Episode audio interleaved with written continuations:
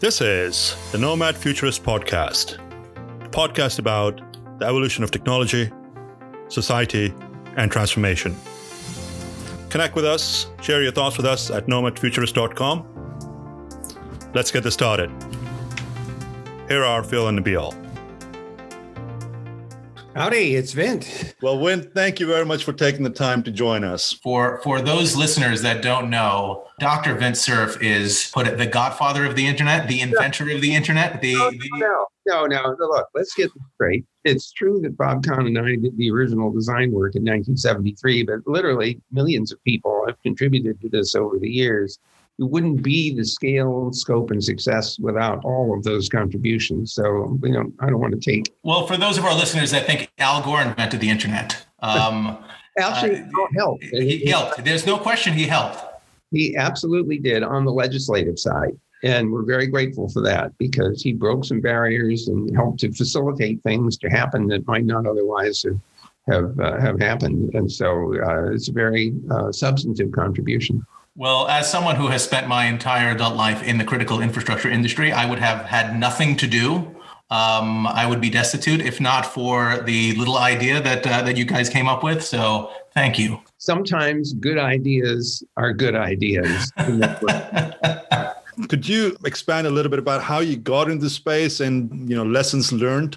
Well, first of all, I got introduced to computers at a relatively early age for the time that it happened. Uh, my first exposure was in 1958 to the semi automated ground environment system, which was a radar system that was taking radar uh, material from the distant early warning radars in the northern part of Canada over you know uh, telephone circuits to a system that was trying to detect and figure out automatically whether there were Russian bombers coming over the pole. And so this this was a tube-based system. So you literally walked into the computer in order to use it because the tubes were lining the walls. It was pretty amazing. This was uh, 1958, so I am all of 15 years old at the time. Two years later, I got an opportunity to actually work on a computer and write some software at UCLA, even while I was still uh, a uh, high school student at Van Nuys High. Uh, so computing really grabbed my attention uh, in in my early uh, teen years. Uh, then I went to Stanford uh, to do undergraduate work in mathematics, but I took every you know programming class that I could, and then I went to work for IBM. And then after two years in Los Angeles, and after two years, I realized I really needed to go back to school to get a more deep founding in a fundamental understanding of operating system design, hardware, programming languages, and you know, uh, you know, computational theory and things like that. So I went to UCLA and joined the PhD program. And in the middle of all that, the Defense Department started the ARPANET project. And I got drawn into that because my one of my uh, thesis uh, advisors or on the thesis committee was Len Kleinrock, who was um, an expert on queuing theory who was using that theory and his dissertation work at MIT to model the way packet switch networks would function. And so we used that theoretical basis to uh, analyze how the network or predict how the network would work. And then my job was to actually run experiments on the network, gather the data, and compare the data we gathered with the predictions that these things would make. And while I was doing that, I met Bob Kahn, who was one of the architects of the ARPANET. And we sort of bonded instantly and worked together on the analytics side of things. And later, when I went up to Stanford after I finished my PhD, Bob came out to my lab and said, you know, this ARPANET thing really works. Now we're interested in using computers for command and control. Uh, but that means we're having, having to put computers in mobile vehicles and in aircraft and ships at sea. We can't use telephone circuits to do that. So he started working on mobile packet radio and packet satellite. And so we had three network technologies, all packet switched, but all very different in terms of packet lengths and data rates and error rates and latencies and so on. The question then was, how do you hook all that stuff together and make it look uniform? That's where TCP/IP came from. And the interesting thing is that a mile and a half from my lab was Xerox Palo Alto Research Center, where Bob Metcalfe and uh, uh, David uh, Boggs were working on the Ethernet, which is yet another packet switching technology derived from the Aloha Net project, an- another uh, DARPA-sponsored project at the University of Hawaii, using you know essentially um, dynamic radio uh, access to the University of, of Hawaii Computers. So I'm, I'm sorry, that's you know, attempting to compress a whole lot of stuff in a short amount of time. But I got drawn into this inexorably. And uh, once the internet design work uh, got started, uh, it has stayed central, frankly, uh, in my career ever since. Talk about being in the right place at the, at the right time. I think that's a very important thing to keep in mind. I mean, this isn't me personally. It's it's the fact that I happened to be there at the right place at the right time. Bob Kahn came to me and said, "Would you help me with this?" Uh, and so it was uh, mostly uh, luck uh, that led to this. Although I remember having some meetings with some Nobel Prize uh, physicists who were then asked by a student, you know, did you know that you were going to get the Nobel Prize when you were doing this? And one of the physicists said, look, getting the Nobel Prize is 95% luck and 5% knowing how to do the math. And, you know, a lot of that is applicable to the internet uh, story as well. I mean, to the extent that um, you know there are lessons learned from that whole basis, do you think it's it's that you were open to those experiences and you were curious enough to you know want to get involved in it, as opposed to shying away from it and and going on some predetermined path? Uh, actually, there are lessons, but they're much broader than than uh, what you just suggested. I mean, there were some personal lessons. Um, for example, uh, while I was at uh, at Stanford, I was working very hard on the uh, TCP protocol. Later, we split into TCP/IP, uh, and ARPA asked if I would uh, come, invited me to come and run the whole program, the internet internet program, packet radio, packet satellite, packet security, and everything else. And I said no. Uh, because at the time I thought, well, it's going to be a big deal. It'll be very visible. If I screw up, everybody will want to bring up. So I said, no, I don't want to do that. And they wouldn't take no for an answer. And so I later look back on that and realized that, you know, when you're young, it's okay to take risks. You know, it's not fatal if it doesn't work and, you know, you have time to recover. So the big life lesson for me was, you know, take risk, risk while you're young because, you know, that's when you can recover from failure. Uh, but there were other deep, deep lessons in design uh, and architecture that uh, I took away from this. I'll give you capsule examples of this.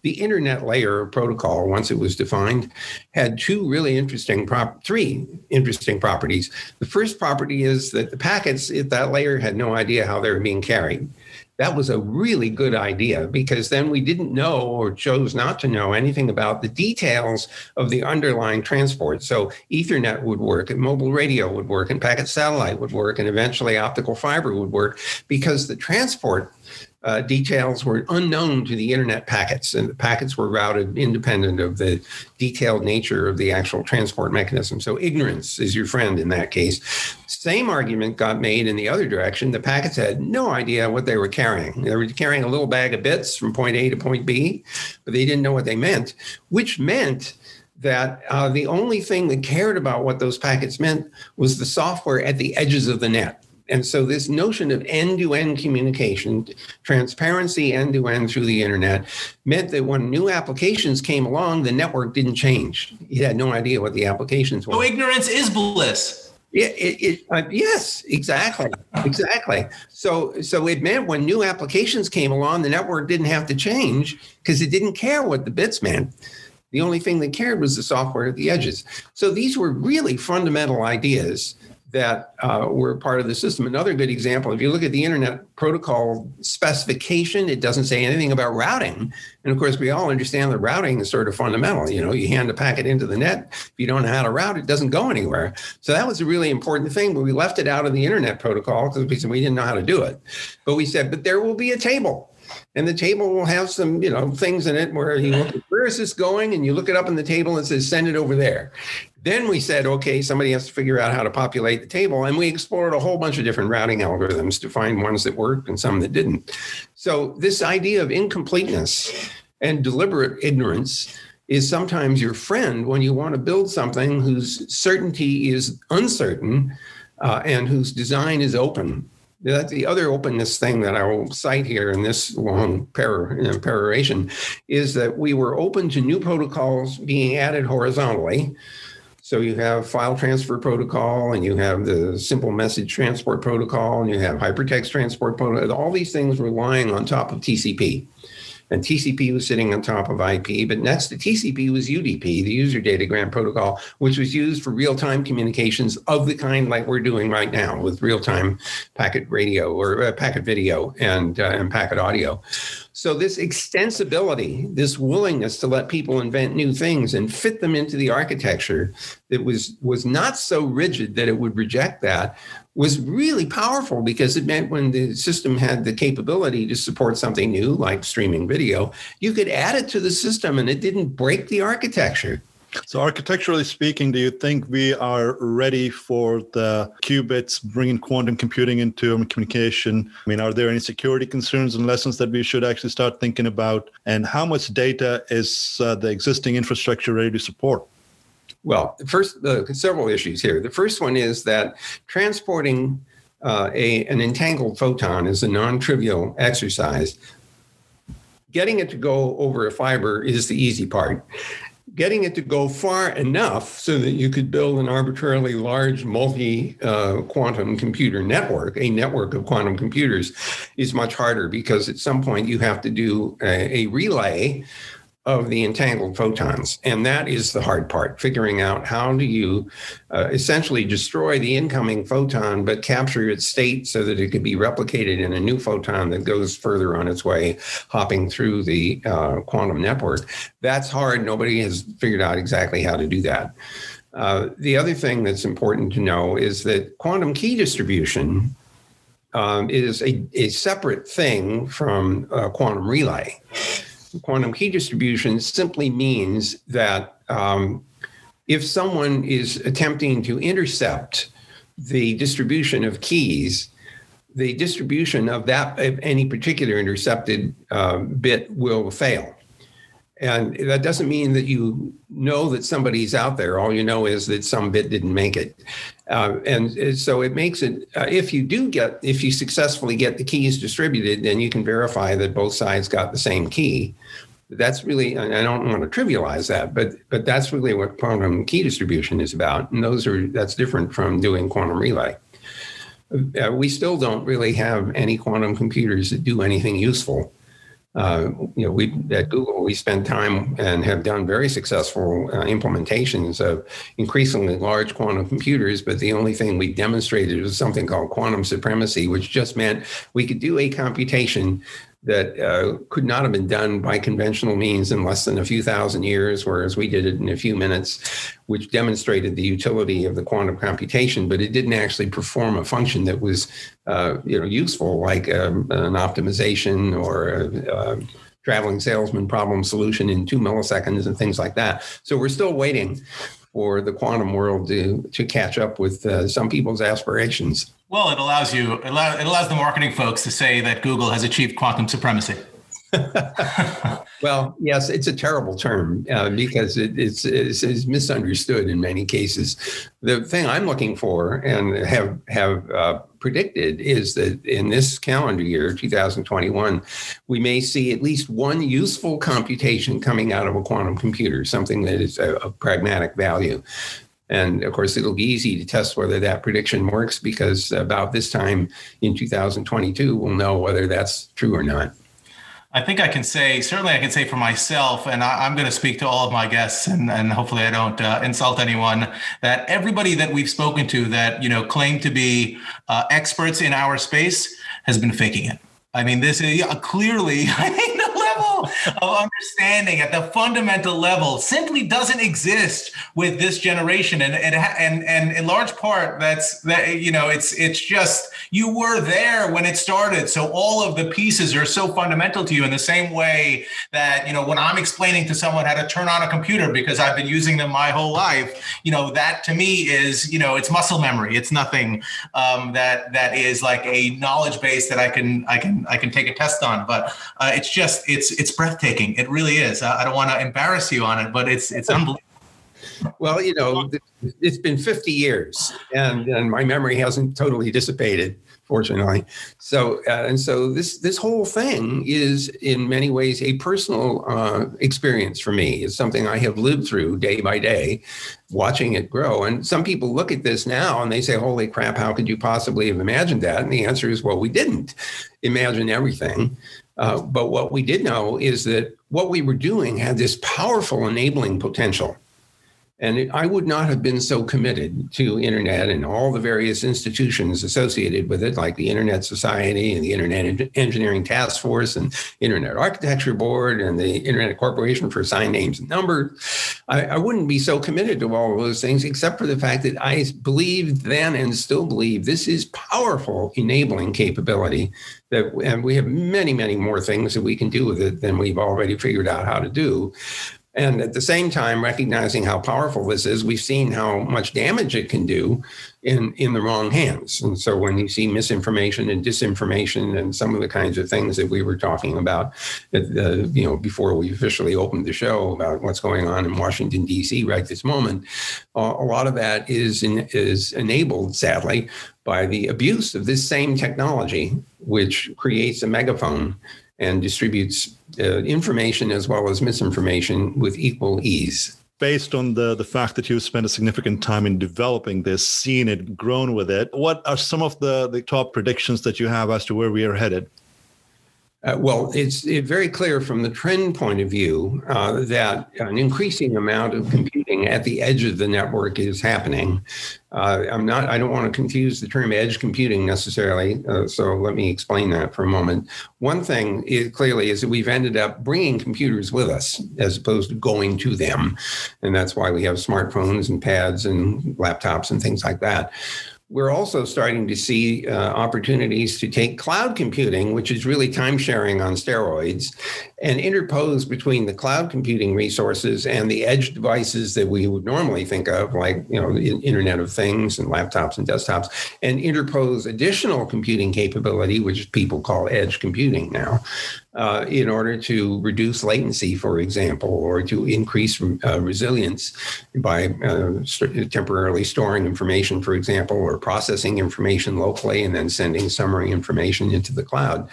So we can see that trend happening. We can see increased bandwidths everywhere, whether it's over optical fiber, over radio links. We have 5G coming. We have people who are uh, exploring uh, successfully uh, very, very high data rate systems operating at 65 to 95 or even more uh, gigahertz. So way, way, way up in the in the high frequency spectrum.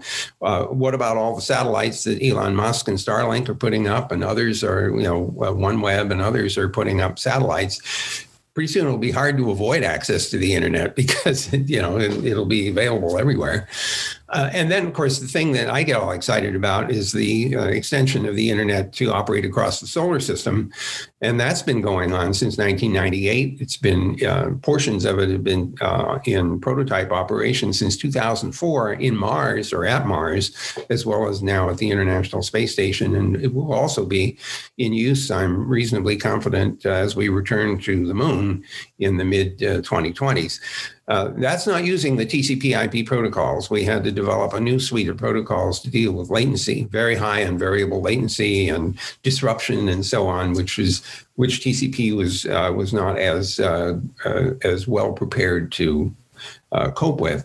Uh, but the idea of being able to network the solar system so that uh, manned and robotic exploration gets the kind of communication support that it needs is really cool. It's it's like living in a science fiction story. So that I will comfortably predict uh, will unfold over the uh, over the decades ahead, particularly as we send spacecraft out with uh, scientific missions, which can whose spacecraft whose whose platforms, whose robotic space spacecraft can be repurposed as nodes of an interplanetary backbone. So you can sort of imagine growing this thing mission by mission, uh, leaving behind equipment that gets repurposed, which is what we did, for example, in Mars. We took the orbiters that were used to map the surface of Mars and we reprogrammed to be nodes of an interplanetary relay system. So that's a very exciting possibility.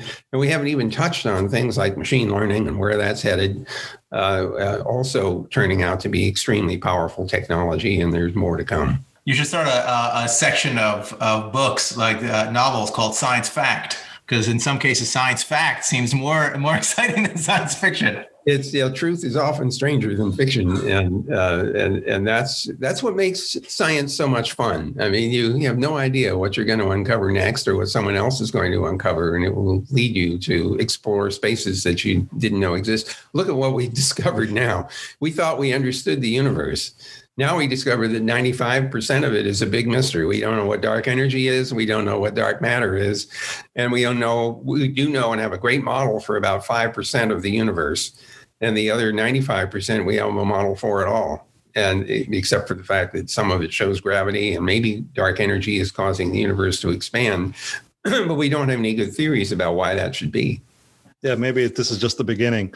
So, Dr. Cerf, you know, one of the messages that we have is for the younger generation to come into our space. We want to encourage the younger folks to take the bull by the horn, learn and develop and grow and pass on on your legacy to those folks. What are some of the key drivers, key messages that you would like to share with the listeners? Uh, several. Okay. The first one is uh, make friends and keep them. And the reason that's important is as you get older, your friends will end up in really powerful positions. Some of them will, and that'll be really cool. So hang on to your friends, build bridges, don't burn any bridges if you can avoid it. Second, if you're going to take risks, take it early. I mean, don't do stupid things like jumping off a building to see whether gravity still works. But but the whole point here is is that uh, when you're young, you have plenty of time to recover from a mistake. And as long as you make mistakes that aren't fatal, uh, most of the time they're important lessons to be learned from uh, from trying things out and discovering that they don't work. It's often the case that a failed scientific experiment it teaches you more than a successful one does, especially if it turns out that the experiment disproves a prediction that your theory, your your pet theory, made. This is, you know, that's hard because you might have to give up this theory that you've been clutching to your chest for years. Uh, but if you're a good scientist, uh, you will accept the idea that, that some experiments will uh, essentially falsify a theory and then force you to figure out, well, if, if that theory isn't right, what is the right theory that accounts for the results that I'm seeing? So for young people, especially, you should don't be afraid to break out of the conventional thinking uh, if it if that's merited. Uh, because much of what we discover uh, turns out to be something that doesn't look like it's possible or gets rejected by the mainstream. Uh, and then many, sometimes many, many years later, it's realized that that was an important insight. That's why a lot of people get the Nobel Prize, but sometimes a long, long a long time after the thing they did uh, was discovered, because when they discovered it, everybody else said, "No, it must be crazy." And then 30 years later, we say, wow, they were actually right, weren't they? So, are there any particular areas that you believe are good thing? And if so, what would those be for people to uh, start putting more emphasis on? Uh, well, there are a, a, bunch of them. I mean, the obvious one is astrophysics. You know, people say, "What should I do?" And I say, "Go into astrophysics." We don't know anything about ninety-five percent of the universe, so anything you do will probably win a Nobel Prize. uh, the uh, but I would say in biology, in particular, our increased understanding of how life works is fascinating. I have a 1700 page book called the I think it's called the microchemistry or Microbiology of the Cell, and when you look inside of a cell, you discover not a bag of water with some chemicals going in there, but something which is more complicated than downtown Manhattan. I mean, there is an unbelievable amount of stuff going on in there. It's all kind of organized. It's not. It's not total chaos, uh, but it's very complicated. So, microbiology and understanding life, I think, is extremely important. The second thing would be neural interfaces. My wife has two cochlear implants. That wouldn't work unless we understood how to connect electronics to the inside of her cochlea to the auditory nerve. It works spectacularly well. She hears now after being deaf for 50 years. And, and so um, applying that knowledge now to uh, optical uh, you know, repair of vision or possibly motor repair, you know, where you have a spinal injury and you've lost the use of your legs or your arms. I anticipate that we will be able to relay those signals using neural interfaces to electronics. I think that's well underway. So, uh, on the biology side, uh, I think that there's an, an, enormous amount of work to be done and, and value to be uh, created. Uh, and certainly the results of the COVID 19 response, where within a year, uh, a number of different vaccines were invented, just tells you where we are right now. Another place uh, that I think is ripe uh, for exploration is understanding how to write software that doesn't have bugs. for the last 80 some odd years, we've been all writing software and it always has bugs. So the question is, how do you create a framework in which you can write software where the framework says, don't do that because that's a buffer overflow, or don't do that because you referred to a variable that you didn't set. So you're getting a random result we have to have better programming environments. And that's an area of research which has been slow to mature, frankly. And in fact, mature is not the right word. We're at the, barely at the beginning of understanding how to build a framework where our mistakes can be caught before they get out into the field. Uh, the Internet of Things, of course, is rapidly progressing, and that's a big area uh, potential. Internet of Medical Things is highlighted because of the COVID 19 situation where we have to have remote visits to our doctors. So now we need instrumentation that we can have at home that's not too costly that lets the doctor do a remote exam. In effect, you know, um, and I, you know, this is sort of like the tricorder in Star Trek, except we need it in the 21st century, not in the 24th. You know, again, science fact over science fiction, right? Uh, I, I, like to shift gears just for for a quick second. If you had to, uh, looking back on um, how this thing that you had a handle in in creating has uh, materialized uh, in some cases for you know unbelievable technological advancement. Uh, in other cases, like what we're seeing in, in some of our politics today, uh, you know, to the detriment of, uh, of, of society in terms of amplification of fake, fake news. news. Um, yep.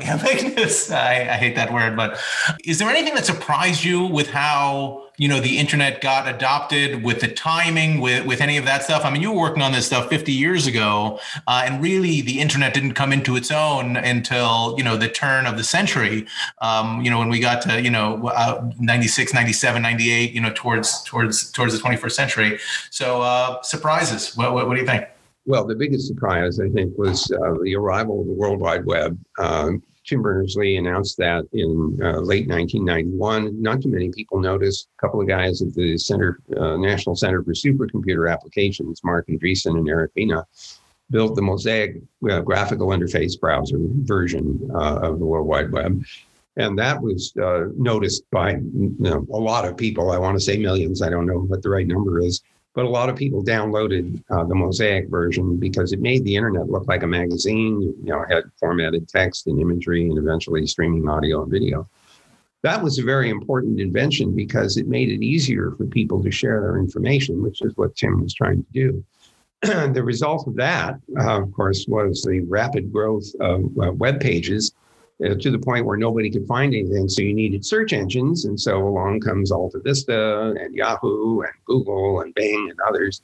Now that was a surprise. I had not anticipated that the uh, consequences of rapid growth of content uh, driving the need for search engines in order to find things in this huge ocean uh, of information. Even though we we knew about the idea of surfing the internet for information, um, I, we didn't have quite the same vision uh, as Tim did of what the World Wide Web might look like. And I'm sure that there are probably some people hiding in, you know, a dorm room somewhere who are coming up with another idea, which you know none of us have thought of, uh, that will transform the inter- internet once again. Uh, and that again comes back to this open architecture, this openness to new ideas, and the instantiation of new protocols to support them. I will say, just to come back to one of your questions about life lessons, the, the most one of the most valuable ones that I've taken away from this experience is that patience and persistence really count. And it took a long time to get from the conceptual idea of the internet to the point where it was visibly having an impact. It, uh, it on the order of 20 to 25 years. And by the way, it took almost that long for the interplanetary system to get to the point where uh, we can reliably anticipate that it will proliferate. It started in 1998, first prototypes to Mars in 2004. And of course, here it is, 2021. And we're just getting to the point where the standards are being adopted.